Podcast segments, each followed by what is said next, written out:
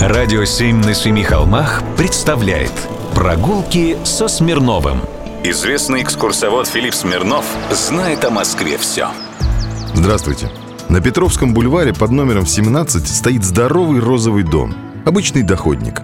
В советское время его достроили двумя этажами. Нахлобучку видно со всех сторон. Дом сделан в стиле эклектика, прославленным архитектором Романом Клейном. В начале 20 века это был самый дорогой московский архитектор.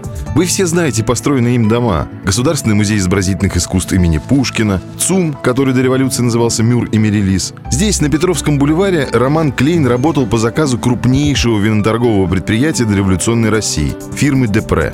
Потомки наполеоновского обрусевшего офицера успешно торговали винами и портвейнами весь 19 век. Тут было построено жилое строение, за которым разместилось строение винных складов. Оно сейчас затянуто строительной сеткой. Сразу после революции в доме Депре была размещена гостиница «Интурист», а на складах открыли завод. Винный, не менять же профориентацию. Да-да, в советские годы здесь располагался завод «Самтрест» по розливу кавказских вин и коньяков.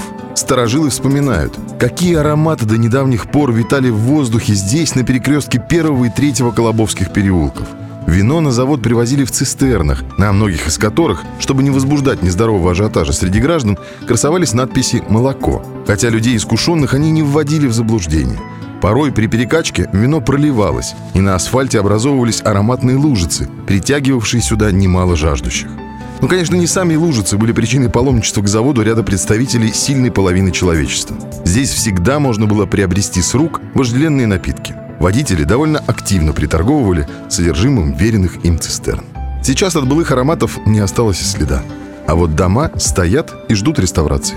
Сходите, посмотрите. Прогулки со Смирновым.